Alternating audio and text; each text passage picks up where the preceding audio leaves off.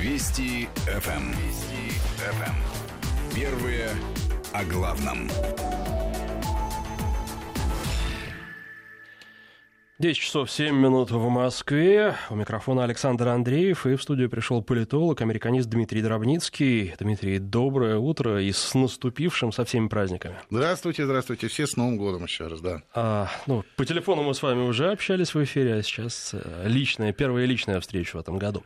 Ну и, естественно, тему мы продолжаем ту, которая была в прошлом часе. Это Соединенные Штаты и Иран.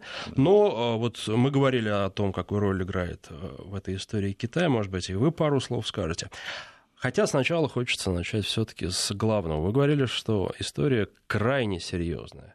И э, может все это привести к ну, вот, необратимым последствиям и последствиям, которые ударят по всему миру. Если продолжится нагнетание конфликта. То, что мы видим сейчас, по крайней мере, э, если смотреть на заявление, нагнетание не произошло, э, все успокоилось. Трамп выступил со взвешенным э, заявлением, обращением к нации, что для него не всегда свойственно. Иран ответил тоже крайне сдержанно и взвешенно, что для него тоже свойственно далеко не всегда. Но, тем не менее, что сказал Трамп? Что санкции это продолжатся, даже усилится. А, Даже усилится. И Иран-то а, тоже, он а, тут хочешь мира, готовься к войне.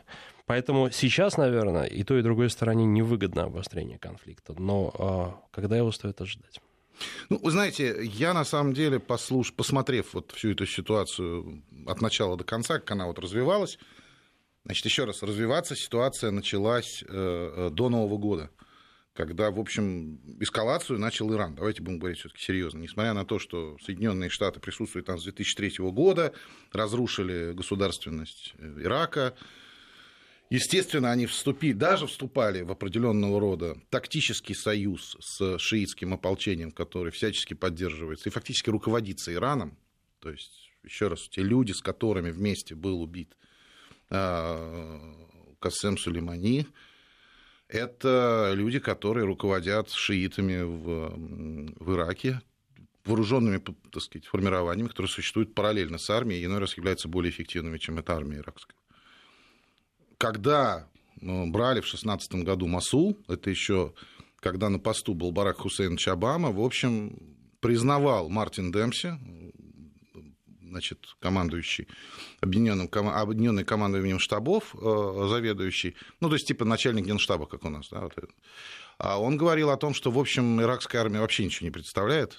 То есть, когда освобождали Тикрита от запрещенного исламского государства, когда начинали подготовку к штурму Масула, стало понятно, что там американцы раз, там какое-то количество, так сказать, курдов севера два, э, значит, и, и, и иракская армия составляет, ну, какое-то просто мизерное просто буквально, во всяком случае, в боевых штыках. Все остальное – это шиитское ополчение, которое напрямую руководится Ираном, и, в общем, так сказать, несмотря на то, что они старались по минимуму взаимодействовать друг с другом, были даже тактическими союзниками, тем не менее, знали, что они там есть, но с тех пор трения между ними, э, так сказать, э, э, существовали и существовали достаточно серьезные. То есть понятно, что Иран воспользовался ситуацией в свою пользу, расширял свое влияние на весь регион – в конечном счете это закончилось тем, что уже когда исламский халифат полностью распался, да, как бы стали потихонечку бомбить и вот, вот этих конкурентов, то есть шиитское вот это вот ополчение, тогда, когда оно не нравилось там, Соединенным Штатам. И, кстати говоря, иной раз даже при э, согласии иракского правительства, то есть там на разных, на, по разные стороны баррикад выступало это иракское правительство, которая, кстати, находится в перманентном кризисе. Вот надо еще раз понимать, что вот как она была разрушена, иракская государственность, так она до сих пор вообще не восстановилась до конца. У них постоянно исполняющий обязанности премьер-министра, в том числе текущий. Ну так вот, в конце 2019 года значит, были, было нападение несколько раз на американские базы.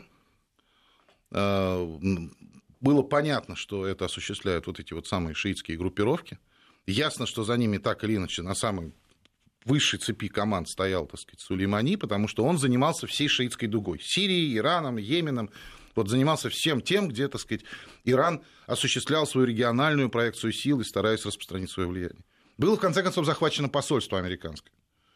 А это вообще очень болезненная штука для американцев, потому что каждый раз, когда захватывалось посольство, это был политический кризис внутри Соединенных Штатов. То есть э, я вот как бы еще раз, так сказать, напомню, дважды уже говорил в этом году, что 25% поражения Хиллари Клинтон на выборах – это катастрофа в Бенгази 2012 года, когда было захвачено консульство в этом, э, в этом городе. Да? И, в общем, там потом выяснилось, что не очень хорошо отнеслись. И, кстати говоря, никого не наказали за это дело. Вот. Э, ну и вот. А ситуация дальше была, развернулась совершенно неожиданным образом. То есть какого угодно ответа ждали от Соединенных Штатов – можно было ударить там по шиитским ополченцам, можно было ударить, так сказать, непосредственно по Ирану, под дружные аплодисменты, так сказать, вашингтонских ястребов, в особенности неоконов, а под дружные аплодисменты, так сказать, Израиля, Саудовской Аравии, наверное, вот как бы все это было бы вполне в духе того самого, так сказать, старого доброго мира, в котором мы жили раньше. Так действовали все президенты США, и вроде как все нормально. Но, на мой взгляд, э, вот что сейчас произошло, вот сейчас мы дошли до точки с запятой. Насчет большого конфликта с Ираном я не знаю. Мне кажется, что Соединенные Штаты в лице нынешней администрации Трампа явили просто сказать, совершенно другой мир и другой способ действия Америки за рубежом который э, вполне согласуется с тем, что Трамп говорил в своей предвыборной кампании, есть просто внимательно слушать, что конкретно он говорил.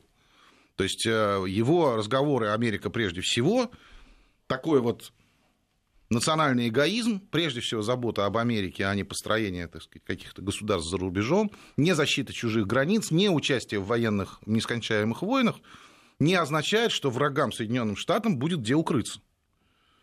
Строго говоря, конечно, вот данная ситуация с убийством Сулеймани, я хочу еще раз сказать, показан абсолютно новый вот как бы мир, и он совершенно другой.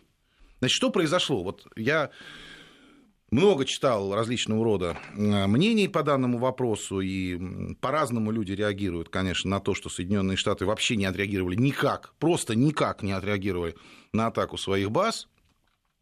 По сети еще задолго до издания Bloomberg, которое опубликовало эти же ходящие по сети снимки яковых, так сказать, повреждений американских баз, э, все говорили о том, что, смотрите, как Соединенные Штаты умылись. Вот, ну, смотрите, как Иран как дал как бы в ответ. И а Соединенные Штаты, вот, значит, мол, ничего. Значит, давайте все-таки взглянем на эту ситуацию. Она гораздо более тревожна, я бы сказал, чем, э, чем она была даже до того, как Соединенные Штаты, там, условно говоря, не ответили. Даже до того, как Иран вот, ответил таким образом. Смотрите, что получилось. Что, что Дональд Трамп показал миру? Вот он вышел, так сказать, рассказал э, всему миру о том, что произошло, что Иран отступает. Значит, Иран заявил, что он закончил мстить за Касема Сулеймани. Теперь, значит, э, понятно, что шиитское ополчение, конечно, оно, так сказать, имеет такое сетевое управление в достаточной степени, но, тем не менее, тоже. Вот, Муктада Садар – это такой верховный, и даже сказал, так сказать, он, его, его обычно говорят, что он очень радикальный, ну, неважно, так сказать, можно сказать, главный Э, клирик э, шиитов в Ираке, Муктада Садр, сказал, он нас сказал, я призываю все иракские фракции быть осмотрительны, терпеливыми и не начинать военных действий, а также не подавать экстремистские голоса вот, и не реагировать на призывы различного рода изгоев до тех пор, пока не будут исчерпаны все политические, парламентские и международные методы. То есть тоже прекратите борьбу с американцами. Итак, а, на Соединенные Штаты там была совершена серия атак. Соединенные Штаты выясняют, что за ним стоит высокопоставленный чиновник другой страны, другого государства. При помощи разведки, в том числе не только своей, судя по всему, участвовали как минимум иорданцы и израильтяне, возможно, саудиты. Они хирургически точно на территории третьего государства уничтожают его вместе с его союзниками. То есть главного человека, который принимал все эти решения. Что происходит затем? Все говорят, сейчас же война будет. Ребят, так не... никакой войны следом не происходит. Итак, да, значит, убили человека, который был одним из самых охраняемых вообще на территории земного шара, который занимал высокопоставленную должность в государстве, и в ходе его зарубежного визита на территории третьего государства его убили высокоточным оружием, после чего никакой войны не последовало. Вот, вот, вот это на самом деле такая конструкция, которая должна по-хорошему испугать гораздо больше, чем там, не знаю, какая-нибудь там буря в пустыне очередная. по большому счету продемонстрирована вот действительно такая новая стилистика американской политики, которая, в общем, явно напрашивалась. Ну, совершенно же очевидно, что Соединенные Штаты, там, даже если они уберут там большинство своих военных баз зарубежных, в том числе ближневосточных, Дональд Трамп давно уже говорил, ну давайте заберем войска. Ну, не надо вот этого всего. Надо, конечно, уходить по-умному, но надо уходить. Нам там делать нечего. С самого начала ничего было делать. Даже если они заберут свои войска с большинства Э, так сказать, баз, но останутся там в каких-то местах. В конце концов, авианосные ударные группировки существуют для этого дела. Да? Подогнал авианосец, с его борта может тот же беспилотник взлететь. Значит, показано, что если вот... И это Дональд Трамп повторил фактически прямым текстом в ходе своего выступления, которое такое было якобы примирительным, сказано примерно следующее. Троните американца, умрете. Причем первым умрет тот, кто самый главный, кто принимал решение. И ничего вы нам за это дело не сделаете. Причем э, любопытно, что Э, как бы так э, очень многие эксперты начали, причем вот как бы не только такие сетевые, знаете, диванные эксперты, а вот прям вот в западных изданиях совершенно так сказать, нормально шло, шел разговор о том, что якобы через там, целый ряд посредников, это, кстати, возможно, так и было, я же не, не обладаю этой этими сведениями. Я же, в отличие от э, значит, э, сетевых аналитиков, мне, например, так сказать, американская разведка АНБ не сливает фото со спутников, что там на базах происходит. Да? Я как бы не знаю еще до сих пор. Но, но, тем не менее, говорят о том, что это вот как бы был такой договорной матч, что Иран, в общем, решил выстрелить туда, куда надо, сообщил конкретные, так сказать, цели Ираку, э, Ирак тут же сообщил об этом Соединенным Штатам. Соответственно, получился такой вот удар в никуда. Вот. А даже если была повреждена какая-то инфраструктура, мы знаем отношение Трампа к повреждению американской собственности. Американская собственность – это не человек. Значит, вот вы там ударили по пустым местам на базе, да, мы потерпели какие-то определенного рода убытки, мы на вас санкции наложим против экономии, экономической. Я напомню, что когда дрон сбили, да, ему говорят, ну надо же отвечать, господин президент, вы как вообще? Ну нет, говорит, ну что, ну представляете, мы людей там убьем, не надо мне все. А вот как только погиб американский контрактник, было убито там не 10 там, иранцев низкого звена, был убит человек, который второй, третий в государстве. Причем вот это такой месседж послан, найдем, убьем кого угодно. Это, конечно, страшная штука, потому что предполагает совершенно другую. Раньше такого вообще не было. То есть, конечно, убивали там Усама бен Ладена на территории третьей страны, при Обаме, рейд морских котиков, э, не сообщив об этом по Пакистану, на территории которого он долгое время скрывался. Тем не менее, все-таки это э, убийство общепризнанного террориста. Э, Сулеймани, конечно, был признан террористом, так сказать, в Соединенных Штатах, кстати, еще при Буше-младшем, но, вообще говоря, это, конечно, все-таки должностное лицо. Это должностное лицо иного государства, находившегося там с официальным визитом в третьем. Тем не менее, нет, вот, так сказать, если вы предпринимаете такого рода действия, мы против вас будем действовать вот таким вот образом. То есть, когда там э, часто очень у нас э, любят произносить такое словосочетание асимметричный ответ, вот это такой асимметричный ответ, в общем, который действительно послал очень такой жесткий месседж э, Ирану, после чего Иран, отправив свои ракеты, вот на внутреннем рынке распространяет данные по поводу того, что ему, мы убили 80 человек, и поэтому мы прекратим, прекратили, так сказать, мстить за за, за нашего, так сказать, дорогого э, полковника Сулеймани. При этом э, понятно, что полностью, конечно, вот вся эта сила, которая руководит шиитами на Большом Ближнем Востоке, то есть то, те, кто, по мнению Соединенных Штатов и их ближайших союзников, там мутит воду э, на, на Ближнем Востоке, то есть делает то, что им не нравится. Да? Вот. А, конечно, эта сила полностью не расформирована. Но вот убийство начальника вот руководителя этой силы, так сказать, со стороны Ирана, да, это и плюс, так сказать, там же с ним погибло несколько, фактически обезглавлена половина всего, всего этого вот шиитского ополчения, это, конечно, очень сильный ответ. И ответ на этот ответ был действительно очень слабый. Я просто процитирую Яна Бремера, это а, очень известный аналитик в Соединенных Штатах, автор книги 2012 года, который предсказывал вот развал всех международных структур еще в 2012 году, знаменитый, знаменитое предсказание большого ноля вместо большой восьмерки. Вот он, он пишет, э, в интервью CNN он сказал буквально следующее. Соединенные Штаты убили главу иранской армии, ну здесь он оговорился просто, да? А, и ответ был, вы знаете, ну, практически никаким. Совершенно верно. В общем, в принципе, со стороны, так сказать, Запада и вообще всего, так сказать, стороннего, как бы смотрится все это дело именно так.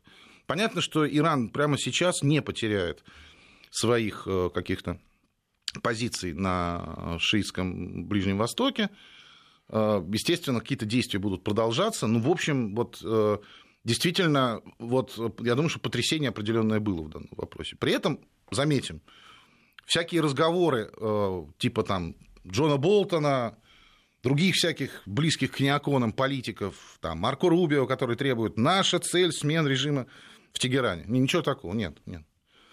А, США готовы, в принципе, к переговорам, но тогда, когда Иран прекратит свою террористическую деятельность. Значит, перевожу на русский язык. Террористическая деятельность – это значит вот распространять свое влияние, оставаться центром шиизма и, вот, так сказать, быть региональным большим лидером. Собственно, вот переговоры будут именно тогда, и э, вообще разговаривать с, со страной, которая занимается распространением своего влияния, мы не будем, мы будем ее давить санкциями. В общем, это такое, так сказать, удушение, причем санкции, судя по всему, действительно довольно серьезно усилены. А при этом, надо сказать, что очень любопытный момент. Э, во-первых, призыв к России и другим членам вот э, шестерки посредников. Германия, значит, и члены Совбеза ООН, Великобритания, э, Франция, Китай. Значит, э, там и Соединенные Штаты, естественно, были.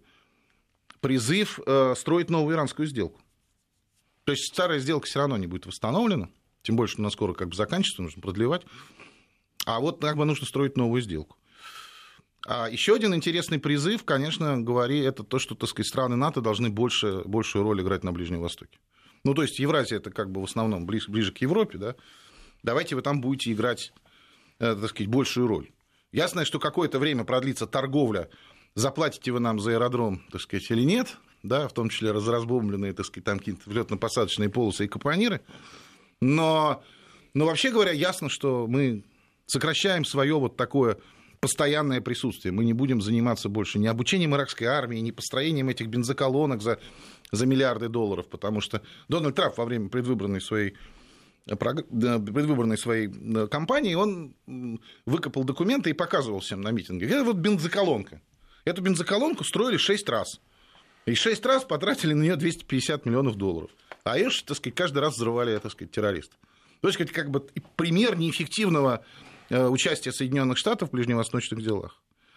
Вот. Ну, конечно, было сказано всякие вещи по поводу строительства гиперзвукового оружия, но еще один очень важный момент, который был сказан так так, под конец, э, было сказано по поводу того, что у США сейчас самая лучшая экономика в мире, и что, в общем, мы не будем стесняться ей пользоваться. То есть нашими экономическими преимуществами мы будем пользоваться. Для нас экономика – это тоже инструмент борьбы внешней, так сказать, и утверждения своего собственного лидерства. То есть, по большому счету, несмотря на то, что вот это заявление, оно действительно как-то вот воспринималось как некое такое, что Трамп не заметил ракет, Трамп умылся, там еще чего-то по этому поводу. На мой взгляд, мы просто увидели, что совершенно другая внешняя политика, и при этом, на мой взгляд, э, что сделал Трамп? Трамп воспользовался сразу обеими крыльями в своем, в своем кабинете, более таким мирным крылом и наиболее, так сказать, оголтелым крылом таким ястребиным крылом. Как бы каждая из крыльев сыграла свою роль в свое время. А в результате как бы вот эту всю комбинацию провернул он. Сейчас, когда она видна во всей, во всей своей красе, то, что мы достанем любого, и в результате этого не вспыхнет война, означает, что мы безнаказанные, ребята, бойтесь нас. Не надо действовать против нас.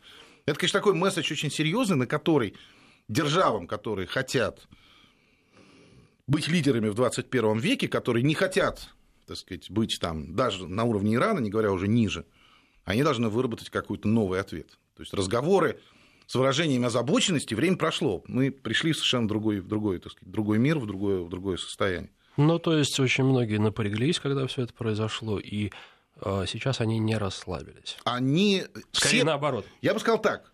Очень сильное напряжение было по поводу того, будет война или не будет. Выяснилось, что отсутствие войны гораздо более серьезное дело, чем начало войны. Вот как я скажу. То есть, если бы началась война, это значит, о, мы живем в старом добром мире. Вот там в 2003 году мы живем, всякие американцы трясут пробирками, потом там приходят солдаты, они туда, значит, втягиваются в эту долгую войну там, и мы, в общем, все прекрасно понимаем более-менее, что там происходит. Это 2011 год, вот не понравился им, значит, а, ливийский режим, они разрушили Ливию, значит, практически втоптали ее в каменный век. Мы вроде как все это видим, но это, вот сейчас мы присутствуем в совершенно, совершенно другом мире. И в этом смысле, конечно, вот мне кажется, что вот напряжение, как бы осознание, он сейчас приходит после заявление, так сказать, 8 января, по большому счету оказалось действительно, что вот сделать так, как сделал Трамп, и в результате не начинается большая война, это на самом деле, на мой взгляд, гораздо более тревожная штука, чем если бы вот началась там обмен ударами, еще что-то в этом роде и так далее. На мой взгляд, это действительно как бы очень серьезно. Я думаю, что именно вот размышлять над, над, над, над этой темой будут очень многие аналитики. И по большому счету, конечно, нужно просто вот, вот это вот, на, на мой взгляд, много происходило событий, которые указывали на то, что мир изменился. Что он совсем не такой, как, как вот он был до этого. А вот сейчас просто такое, это уже нельзя не видеть. И поэтому, поэтому, конечно, надо выстраивать собственную как стратегию вокруг, вокруг всего этого дела. Мы сейчас, вот, наверное, во второй плане поговорим больше, так сказать, о внутренней такой э, политике, которая, которая соответ... вот, сопровождала все эти трамповские э, ходы и, так сказать, и его демарши. А, но я бы хотел, вот, смотрите, посвятить оставшиеся две минуты вот, вот какой теме. Я ну, позавчера, так сказать, кстати, сказал, появились информации о том, что было нападение там, то ли пиратов, то ли, то ли так сказать, террористической группировки на, на, на одной из, так сказать, э, э, судов, и в том числе было там, расстреляно, убито несколько охранников, но двое наших моряков попали в плен. Вот я сегодня очень... Я тогда, кстати, сказал, что надо очень серьезно по этому поводу напрячься, потому что сейчас от вот, реакции там России и других сильных держав очень сильно будет зависеть их статус в, в мире. То есть вот каким образом они будут отвечать на такого рода угрозы. Пришла очень хорошая новость. И, слава богу, не, не пришлось даже использовать, насколько я понимаю, никакие силы специальных операций России. Э, освобождены они были, так сказать, собственно говоря, нигерийским спецназом. Оба живы, так сказать, скоро вернутся домой. То есть, как бы закончилась история хорошо. Но, э, вообще говоря, любое вот такого рода... Сейчас мир, каждая точка тоже становится, так сказать, э, точкой конкуренции. Кстати, сразу нескольких держав, да, особенно Африка.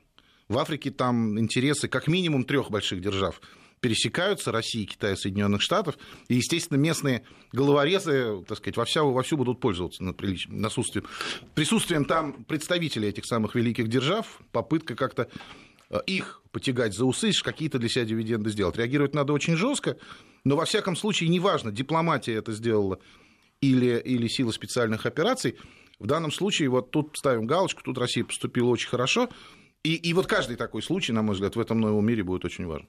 Каждый. Политолог, американист Дмитрий Дробницкий. Мы вернемся в эфир после выпуска новостей.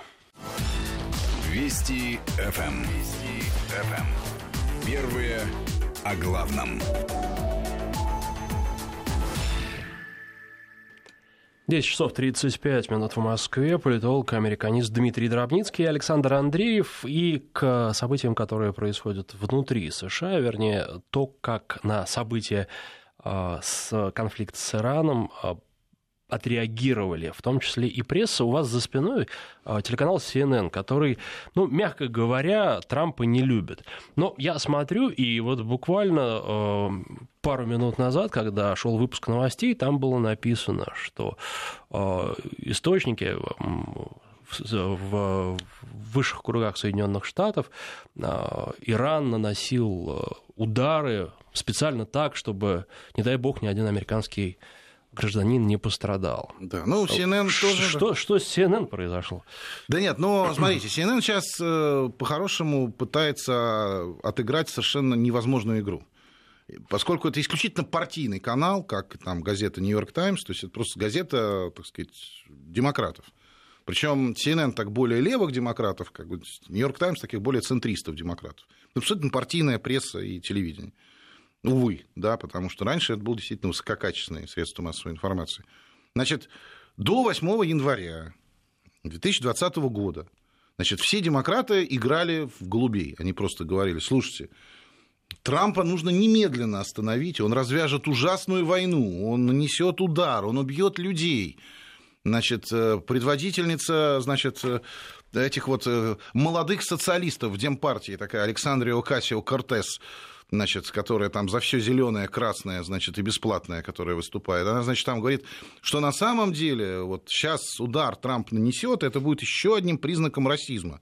Потому что он бьет же, как бы, типа, не совсем по белым людям. Вот это будет расизм. Значит, поэтому надо немедленно это остановить, надо все вот просто, ну, немедленно Трампа остановить. Значит, приходит 8 июня, гробовое молчание, просто, так сказать, сообщаются новости. Причем в основном, надо сказать, что удивительным образом американская пресса стала каким-то образом сосредотачиваться на вот этом самом украинском лайнере, с которым не все так понятно. Я причем вчера было очень интересное, так сказать, это, меня пытались взять комментарии, так сказать, украинская СМИ, говорит, вот вы же знаете, что сбили украинский самолет. Я говорю, погодите, стоп, стоп, стоп, мы еще ничего не знаем, что там происходит. Но удивительное дело, да, так сказать, там меняются заявления украинской стороны.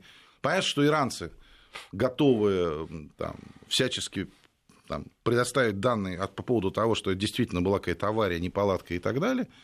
Но все-таки самолет загорелся в воздухе, странно, люди, так сказать. И вот, смотрите, Нью-Йорк Магазин, это, в общем, солидное издание, да, как бы, так сказать, либеральное за демократов. И там, так сказать, она говорит, вот прямо э, заголовок. Очень похоже на то, что украинский авиалайнер был случайно сбит в Иране. Это заголовок. А дальше, значит, объясняется, что, ну, смотрите, так самолеты не падают, значит, вот, слишком уж все странно, нормально набирал высоту, и тут вдруг бац, там что-то произошло. При этом делается предположение, что, ага, значит, поскольку ракеты все улетели в сторону Ирака, американских баз, они все ждали ответочку. Значит, в результате этого было значит, приведено ПВО в состояние повышенной готовности, и вот, значит, оно, оно прилетело. Значит, еще раз, по поводу украинского лайнера, давайте так все-таки. Значит, мы соболезнуем всем погибшим, иранцам, канадцам, украинцам. А, это страшная трагедия, из-за чего бы не случилось, собственно говоря, это, это происшествие. А, это вопрос однозначный, так сказать. Мы, мы, мы соболезнуем всем погибшим, их близким, родственникам и, и, и всех, кто... И, в общем, скорбим о тех, кто погиб. А какова причина? Надо, конечно, ждать серьезного разбирательства, хотя оно будет серьезно затруднено. И, конечно, будут постоянно конспирологические версии, так сказать, возникать. Если появится хотя бы запах того, что Иран имел к этому отношение, просто легальный способ наложить дополнительные санкции, отрезать нам Иран еще что-нибудь и так далее. То есть это, этим воспользуются. Но я рассказал об этой, обо всей истории, потому что как бы ей было забито, вот, так сказать, все то время между выступлением Трампа и вот буквально вот сегодняшним моментом, когда мы с вами здесь общаемся в прямом эфире. Потому что сказать-то нечего. Но сейчас вот я, я просто вот предрекаю, будет поворот. Сейчас Трампу будут говорить, ну нет, Трамп нет, все, он не, ну, не отомстил. Что это за президент такой? Ну что это за президент? Бьют по американским базам, он не ответит. Слабый президент. Слабый президент плохо ответил, не крутой, плохо, замечательно все. Надо немедленно, соответственно, вместо него каким-то образом э, действовать и так далее. Вообще говоря, это не первый заход э, демократов, особенно через Конгресс, с попыткой внешнеполитическую деятельность Трампа так сказать, ограничить. А уже давно ходит э, в, еще с, как только захватили американское посольство, еще в прошлом году, да, то есть в конце прошлого года, там в Палате представителей, который контролируется демократами, сразу значит, возник проект резолюции о том, что нужно принять меры для того, чтобы Дональду Трампа ограничить возможности его ударов по Ирану. А, значит, мне вот что интересно. Значит, сейчас э, как эту резолюцию будут редактировать?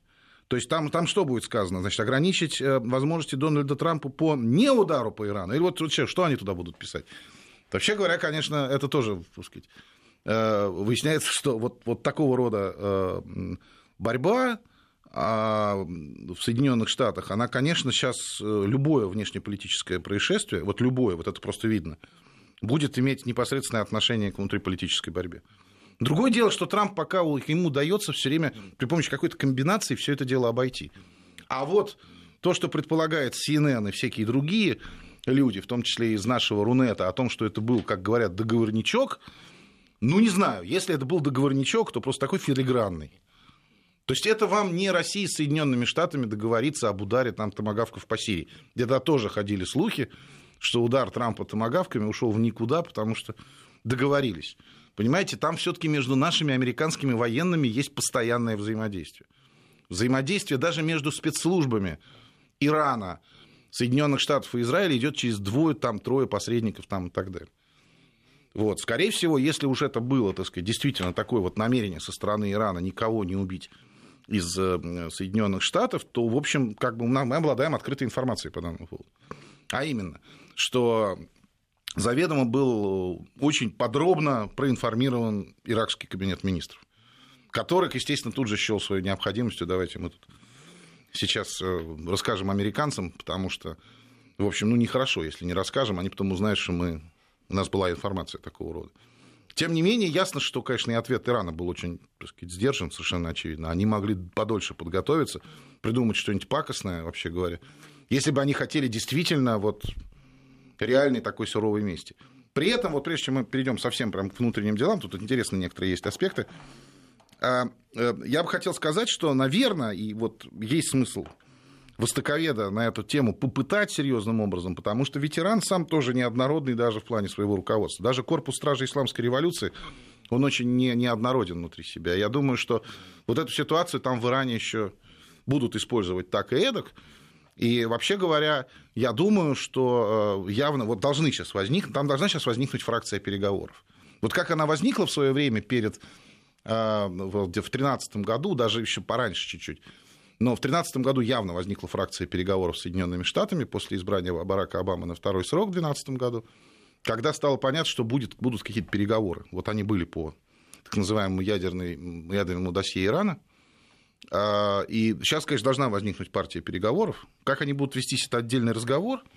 Вот. Но совершенно точно вот, должна возникнуть, естественно, противоположность и очень жесткая партия. Вот какая из них сейчас там будет выигрывать, не знаю.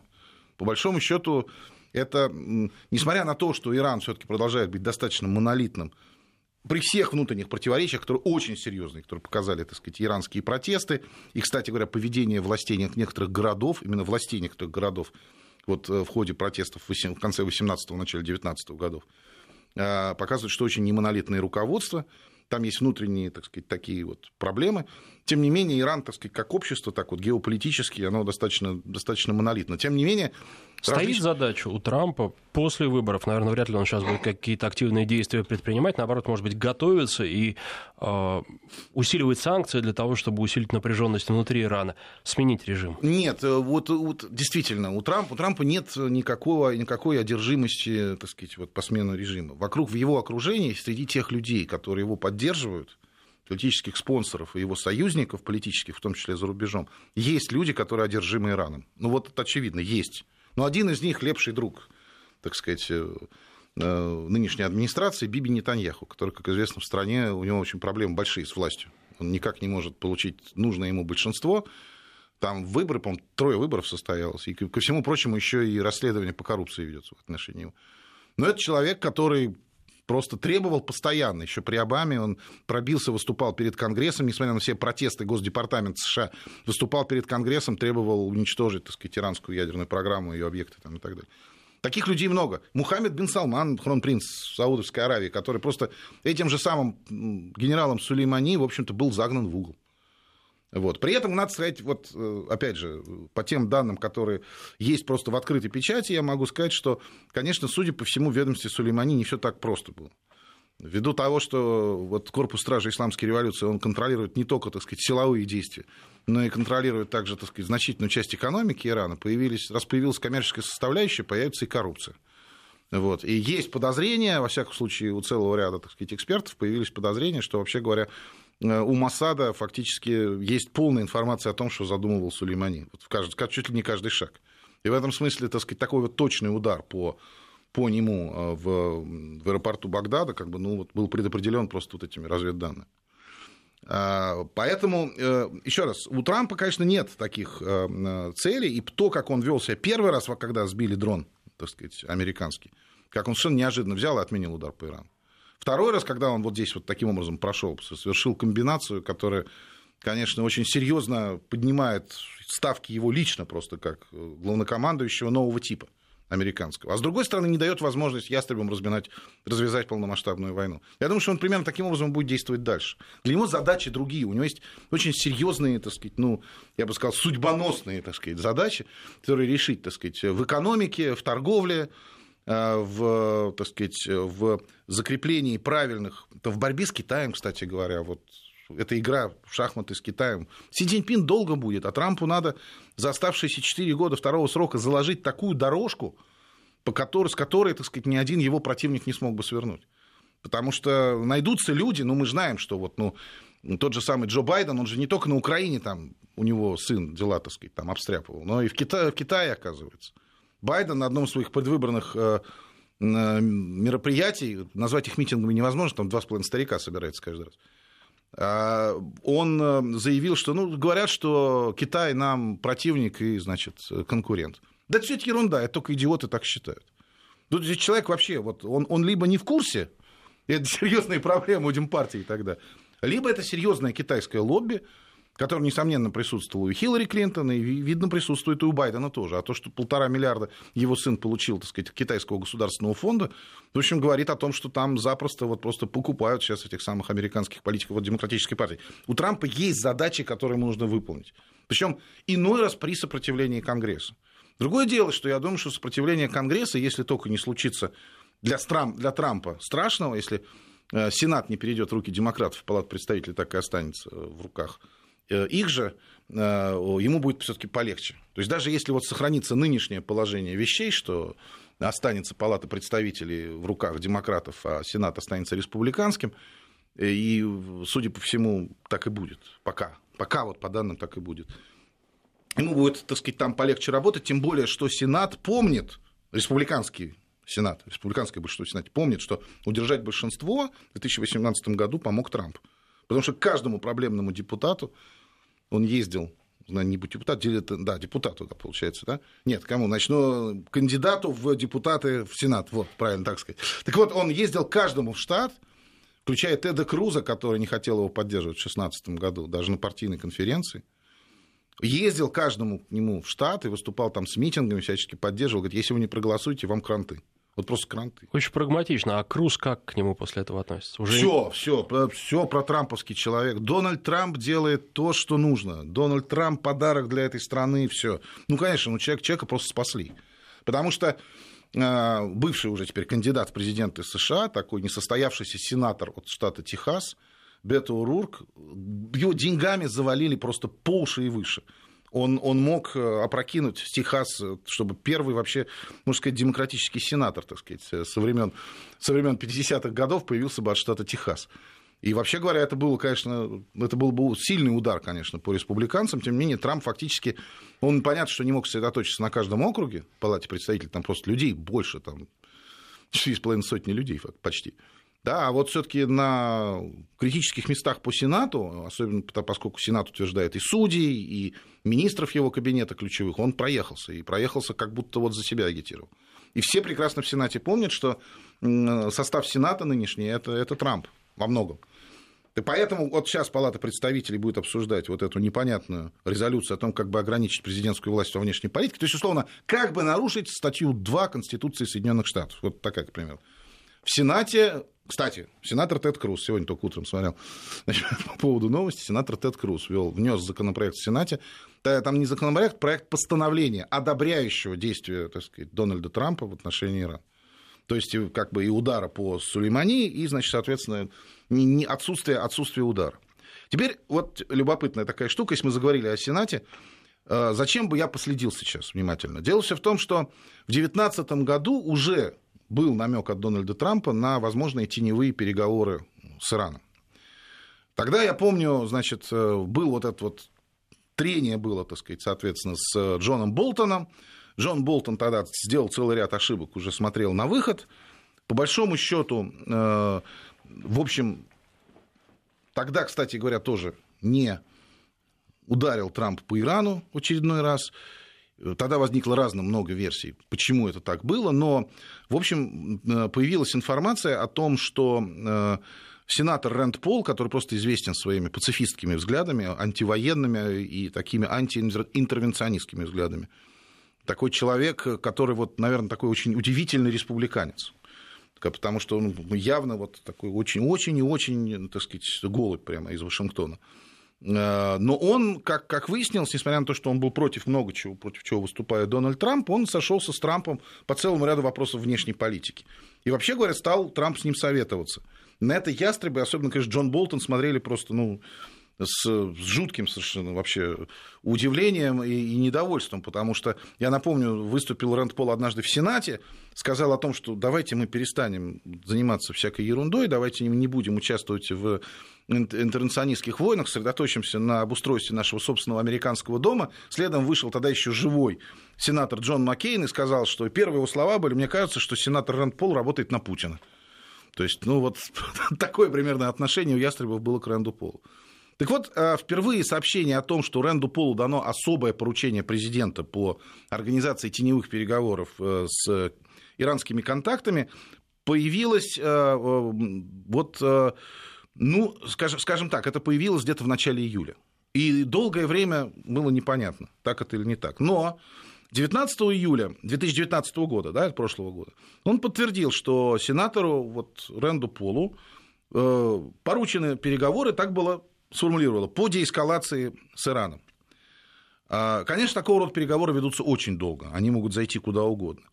Но, э, значит, соответственно, вот э, тогда же, 19 июля, это любопытная штука, стало известно об этом позже.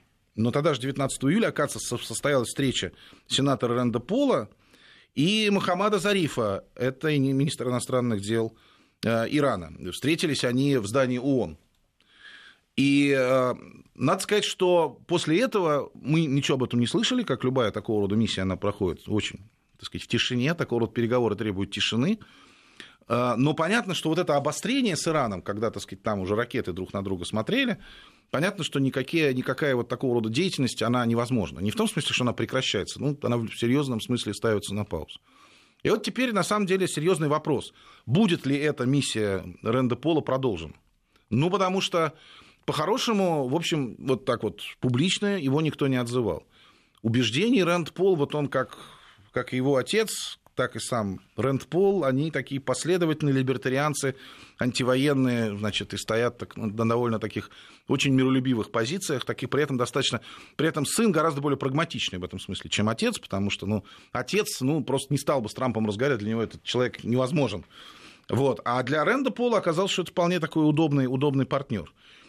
И, и вот я думаю, что как раз сейчас очень внимательно нужно будет последить за тем, будет ли эта миссия продолжена, потому что, конечно, для Трампа уже Иран временно не интересен, в том смысле, что он, он высек из него все, что мог, и выжил из него все, что мог. При всем при том, что, еще раз, да, повторю то, что говорил в начале передачи, миру должно стать немножечко страшнее, чем даже если бы была война, вот там, на Ближнем Востоке.